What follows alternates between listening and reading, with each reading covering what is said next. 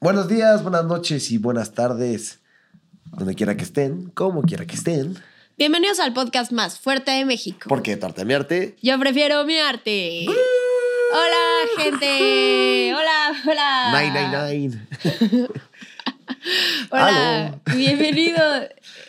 Duchas mis manos y asociados. Bienvenidos a un nuevo episodio. ¿Eh? Plagio. No, no, no, no duró los. ¿Cuánto tiempo es? 30 segundos. 30 segundos. Tenemos 30 No, segundos de gracia. Exacto. Y ahorita nos bajan el video. Piñas. Oigan, bienvenidos a un nuevo capítulo. Gracias por estar con nosotros. Sí, gracias por una vez más darnos el tiempo de vernos en YouTube o escucharnos en Spotify o Apple Music o Amazon Music. Muchas gracias, ¿eh? Ya, ya estamos. Pues ya- en varias plataformas, ¿no? Sí, ya estamos en varias y ya llevamos varios Capítulos, capítulos. sí, la verdad es que sí. Ya. Tenemos que hacer algo para festejar. De hecho, queremos Cuando lleguemos al un invitado. 50 queremos, queremos hacer algo chingón. Queremos algo muy cool y que es una sorpresa también para ustedes. Oigan, pues hoy les tenemos un artista muy especial.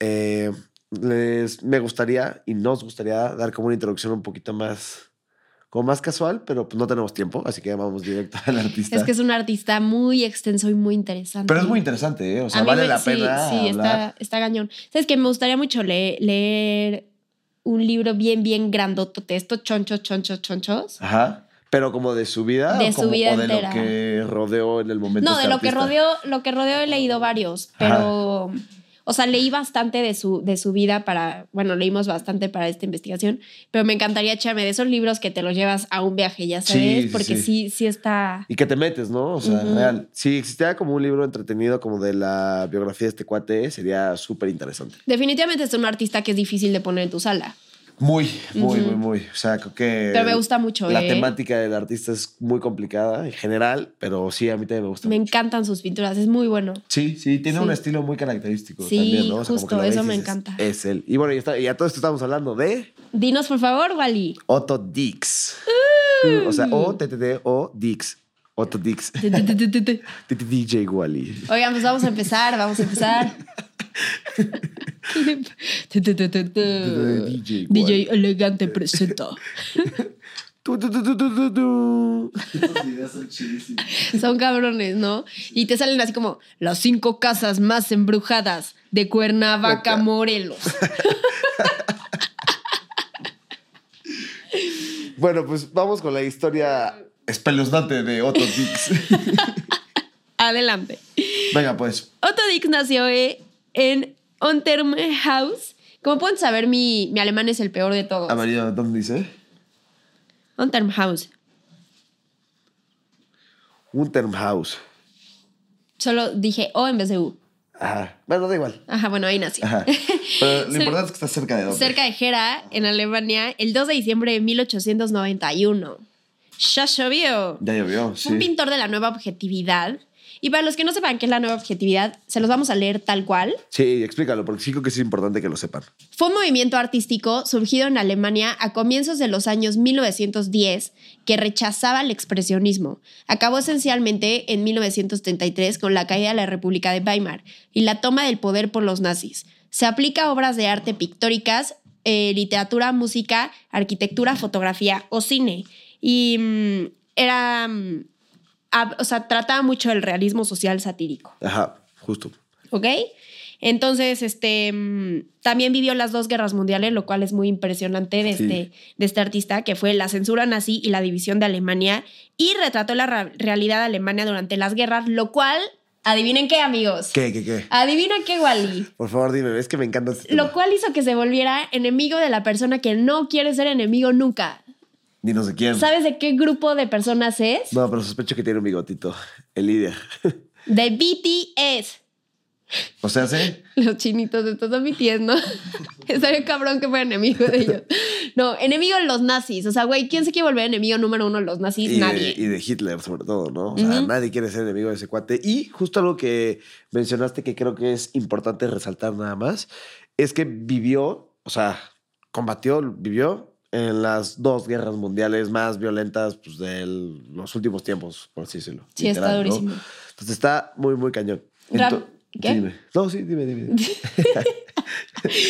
Eh, rápido, un, un repaso familiar. Sí, no, pues sí. Su papá, Franz Dix, trabajaba de forjador de hierro en, su en una herrería suya de él. Suya de él. Y su madre, Louise, era una enamorada del arte y la música que pues claramente de aquí sacó pues el talento y el gusto nuestro buen Otto.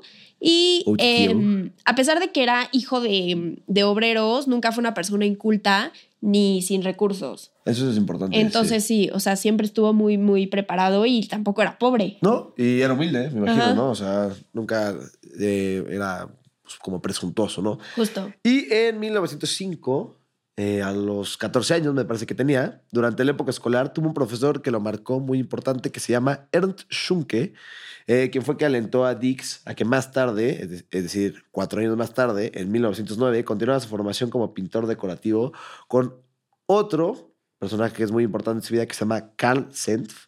Pero este personaje es importante y no. Es importante Culero. porque era justo, o sea, el que se supone que con el que continuaría su formación, pero él le dijo a Otto Dix que él no tenía como la capacidad para estudiar artes y que mejor como que se hiciera un lado del mundo del arte que porque él, pues digamos que él no tenía la capacidad.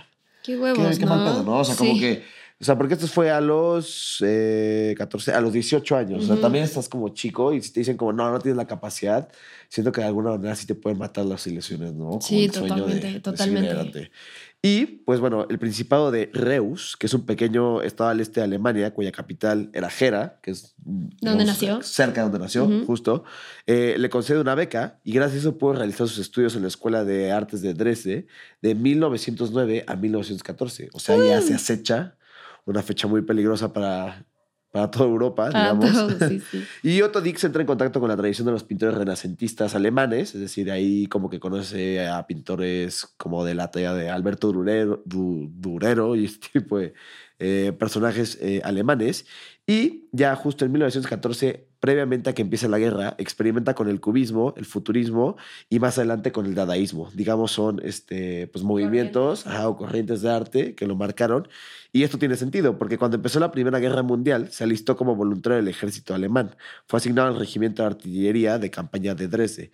Pero es muy interesante que le haya gustado o le haya traído el movimiento o la corriente del futurismo, Ujú. porque el futurismo hablaba que, es- esa, que para que nos lleváramos.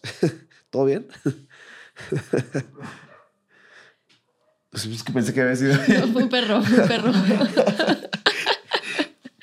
Eh, el futurismo decía que para que tuviéramos como un mundo ideal, digamos, tenía que haber como una limpieza del mundo y esto era a través de las guerras y de la muerte de las personas. Totalmente la mano Ajá. con otro. En- entonces, pues si te enlistas es porque pues crees, ¿no? Un poco en el movimiento y en la corriente y él pues, se fue y se enlistó al gobierno, eh, más bien al gobierno, al ejército alemán eh, y se unió a la Primera Guerra Mundial. Y justo en otoño de 1915 fue asignado como suboficial en una unidad de ametralladoras en el frente occidental. Sí, no mames. Y tomó parte en la batalla de Somme. Y en noviembre de 1917 su unidad fue transferida al frente oriental hasta que el cese de hasta el cese de hostilidades de Rusia. Después, 1918, estaba estacionado en Flandes Ajá. y después se fue de vuelta al frente occidental. Luchó en la. Imposible que yo pronuncie esto. A ver si tú puedes. Kaiserschlacht. Eso. Y ganó la Cruz de Hierro de la segunda clase y alcanzó el rango de sargento primero. Ajá. Después, en agosto del mismo año, fue herido del cuello. Después, que pues, ya fue un madrazazo. Sí. Poco tiempo después tomó lecciones de, de vuelo. Y en 1918, también ese mismo año, decidió darse de baja ya en diciembre. Sí, güey, hasta aquí llegué. Yo que pasaba Navidad, a gusto. Sí, de baje de, de la materia. Sí, se dio baja la batería, literal. Oye, pero nada más eh, te quería contar una historia que es bastante interesante. y platícame. divertida. O sea, justo eh, estas tierras donde luchaban se llaman, o sea, les dieron el nombre de No Man Land, o sea, como la tierra de ningún nombre, Ujú. digamos. Y donde pues estuvieron estancados el ejército alemán contra el ejército de los ingleses y los franceses durante muchísimo tiempo. O sea, se estancó la guerra ahí. Y la verdad es que era súper peligroso salir porque ya fuera de cualquier lado salías y te mataba, ¿no? Y una Navidad, eh, que fue, pues, digamos, este, durante ese periodo que estuvieron ahí, pues los dos ejércitos salieron con bandera blanca y dijeron, güey, es Navidad, se dieron un abrazo. No. Sí, y jugaron un partido de fútbol, los No. ingleses contra los alemanes, literal. Se, pues no sé, se tomaron una cerveza y jugaron fútbol y o sea, literalmente acabó el partido y dijeron, bueno, pues mañana nos seguimos matando. No Adiós, adiós. O manches. sea, pero imagínate lo que puede hacer pues el fútbol o un momento de paz como la Navidad. Y esta es una historia muy interesante que Jueguen sí sucedió. fútbol, gente. Sí, exacto. ¿Qué tal? Balones, no empujones. Abrazos, no balazos.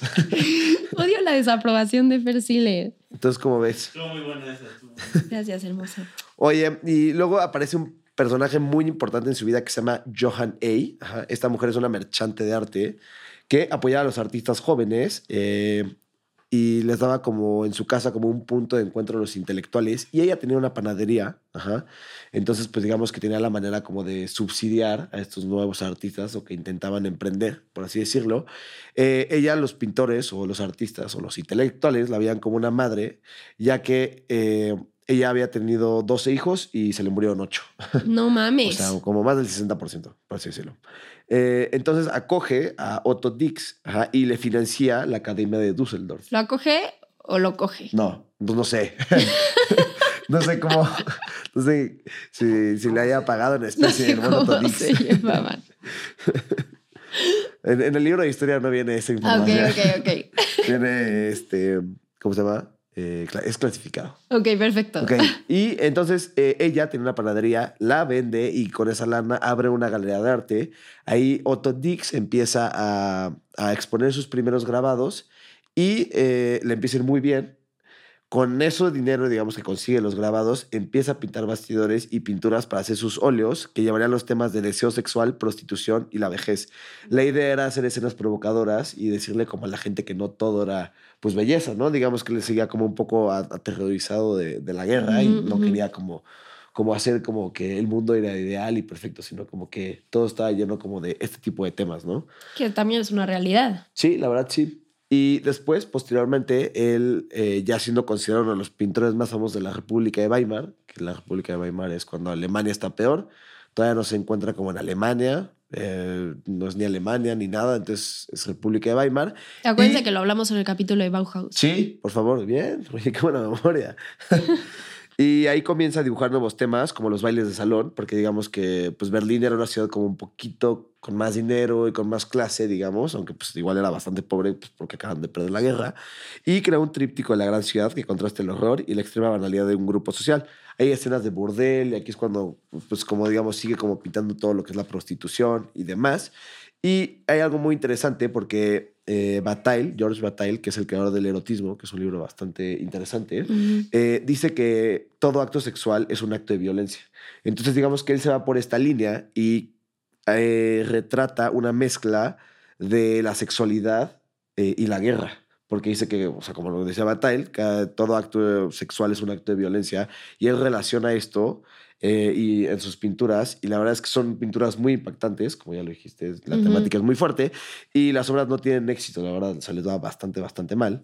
Pero al final de estas obras, o digamos con esta serie de obras, deja como una nota que es como una calavera de que algo muy malo le va a pasar a Alemania en los Chon, chon, siguientes chon, años. Ajá. Literalmente se chon. volvió como profeta, vamos a decirlo por así.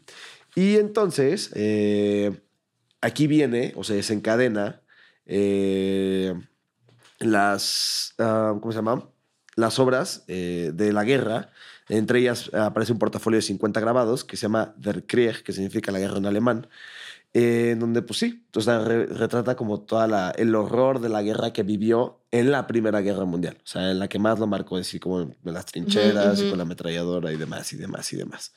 Des- ¿Hay qué? No, ¿Ibas a sí, ya. O sea, eso es de lo que se trata. O sea, empezó a pintar la guerra, literal. Oye, lo hiciste muy bien, felicidades. Gracias. En 1923 se casa con Marta Kach y tuvo tres criaturitas. Exacto. Tres hijillos. Y en 1927 consigue la cátedra en la Academia de Arte de Dre- Dresde. Oye, ¿quieres que te haga un comentario de volada? Sí. Este. Vi que a ese, o sea, a esa persona, o sea, a Marta, su esposa, se la presentaron porque le pintó un retrato a su esposo, a la esposa de Ah, Marta. Chisma. Y se avivó y. y. ¿Cuántos no hay así, eh? ¿Sí? Vario. Oye, después, como comentó Wally, como nos aproximó, se iba- venía algo muy feo y, y lo sabía, lo sabía Otto y lo predijo y lo anunció. Lo vio venir como En todo un profeta. 1933 llega al poder los nazis Y claramente Dix fue uno de los primeros catedráticos en ser destruidos por el régimen, lo mandaron a la mierda. Y a partir de 1937, los nazis lo acusaron de que era un artista degenerado. Acuérdense que en el capítulo el primero de arte secuestrado hablamos del arte degenerado también. Y difamaron su obra tachándola de sabotaje al espíritu militar de las Fuerzas Armadas. O sea, what the fuck. What the le, confi- fuck? le confiscaron 260 obras que fueron expuestas por toda Alemania, lo cual a mí me parece súper, súper raro porque es como, güey, tu arte es degenerado, está horrible, lo queremos, o sea, te lo vamos a quitar, pero lo vamos a exponer. Así, pero te vamos a hacer una galería gratis. O sea, pobres estúpidos. Pues es que o sea, la idea era o sea, en el salón mostrar como los cánones de belleza Claro. que según entran los nazis, que también en realidad lo hemos platicado en, el primer capítulo. Sí, Pero lo más interesante de esto, ¿o ya acabaste? no. Ok, acaba. Eh, bueno, varias obras fueron vendidas y otras bastantes fueron quemadas en la Quemada, hoguera. Sí, justo. Y de hecho, para anunciar el arte degenerado, o sea, para decir como, este arte, vénganlo a ver porque es, es el arte del, del cual no estamos de acuerdo, eh, se dio un folleto en donde aparecía la trinchera de Otto Dix. O sea, la pintura llamada La trinchera que había sido de Otto Dix eh, aparece en un cartel principal y es una crítica salvaje para todo el régimen. Entonces, desde ahí ya no, como tú bien lo dijiste, era enemigo público de este Partido Nacional Socialista. Imagínate. Sí, Está cañón, ¿no? sí, sí, sí. y sí, luego, posteriormente, eh, ¿en qué año fue? Es que por aquí lo tengo. En 1938, la Gestapo, que es como la policía de, de los nazis, este, lo detuvo acusándolo de tomar parte de un atentado que hubo contra Hitler en Múnich. Eh, fue, fue un fracaso, o sea, no se logró el atentado, pero se le acusó a Otto Dix de ser partícipe de este atentado y eh, estuvo en la cárcel durante dos semanas. ¿Cómo ves? Qué y en duro. 1945, por si la cosa no se podía poner peor, eh, Alemania ya estaba en las últimas eh, de la Segunda Guerra Mundial, ya no podía más. Eh, entonces llama a combatir, eh, digamos, a su ejército, a los niños y a los viejos. Y Otto, pues ya era pues, medianamente grande, a los 54 años, y se lo llevan a, a combatir a la Segunda Guerra Mundial. Pues igual, como a la frontera con Francia. Y ahí es donde es capturado por los franceses. One y, more time. y cuando está a punto de ser eh, fusilado, pues lo liberan, se da cuenta de, de, de quién es. O sea, los franceses se dan cuenta de quién es porque era un pintor, pues digamos, famoso. ya reconocido, ajá. Exacto. Y entonces simplemente es encarcelado. Y cuando es encarcelado, pinta eh, un tríptico para la capilla de un campo de concentración. Imagínate lo cañón. Sí, está muy cañón. Sí, muy y- cañón, o sea, lo que ha vivido. Sí, no mames, lo que ha vivido Sí, está sí, sí, sí, sí. Bueno, lo que vivió. Y tras ser eh, puesto en libertad, regresó a su casa en Haberhofen. Excelente. Después de la guerra y hasta el día de su muerte, Otto Dix es incapaz de encontrar su lugar en ninguna de las corrientes artísticas que predominaban en, la- en Alemania en ese entonces, las cuales eran el realismo socialista de la RDA y la otra el, arte abstracto de la posguerra de la República de Alemania. Entonces ninguno, o sea, nada más no, no, no podía decir de cuál era parte, pero por las dos eh, recibía muchísimo reconocimiento y le iba muy bien. Sí. Creo que fue como ya terminando la guerra como su mejor periodo, ¿no? Ajá, Sí. justo. Y ya, qué tranquilidad. Bueno, siempre quedó medio tocado, pero ya, ya mucho más tranquilo. O sea, porque es que, o sea, según yo, lo peor que puede vivir un hombre así en la vida es una guerra, ¿no? Sí, Entonces, sí, debe ser, debe ser impresionante. No una, dos.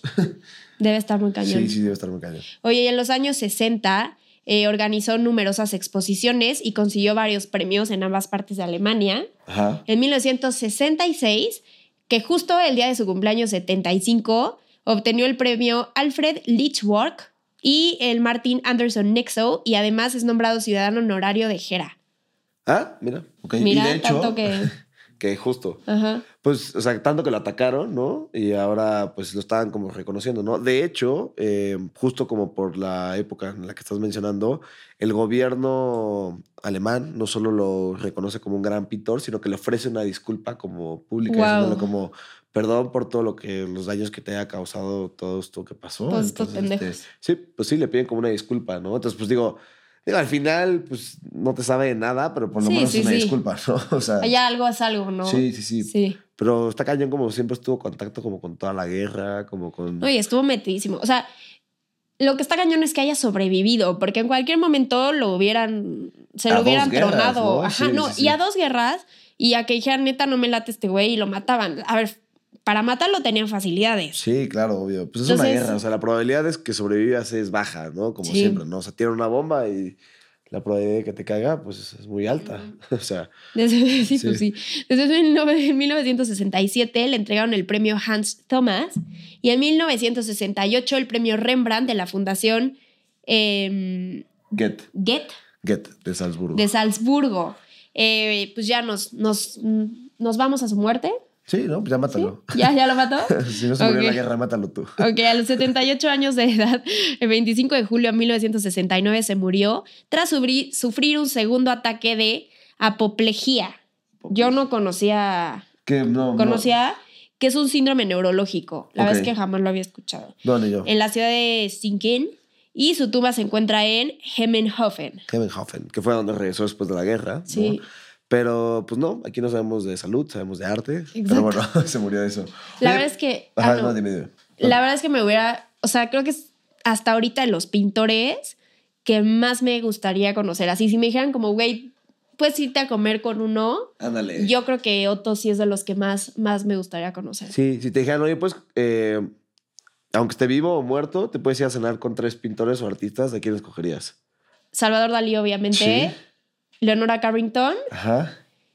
Y ya estoy, ya estoy. el tercer sí. lugar todavía lo tengo ahí medio a ver quién se lo gana, pero entra en los finalistas. Sí, puede ser. Eso es que, ¿sabes qué? Que te platique como su historia de vida. Justo, vivió, muchísimo. Lo que él vio. Lo que él qué- vio, es lo que te decía, o sea, cosa. vio muchísimo ese Ujú, hombre. Y sufrió muchísimo, ¿no? O sea, tanto es así que sus pinturas, vamos a dejar una rafa aquí de pinturas.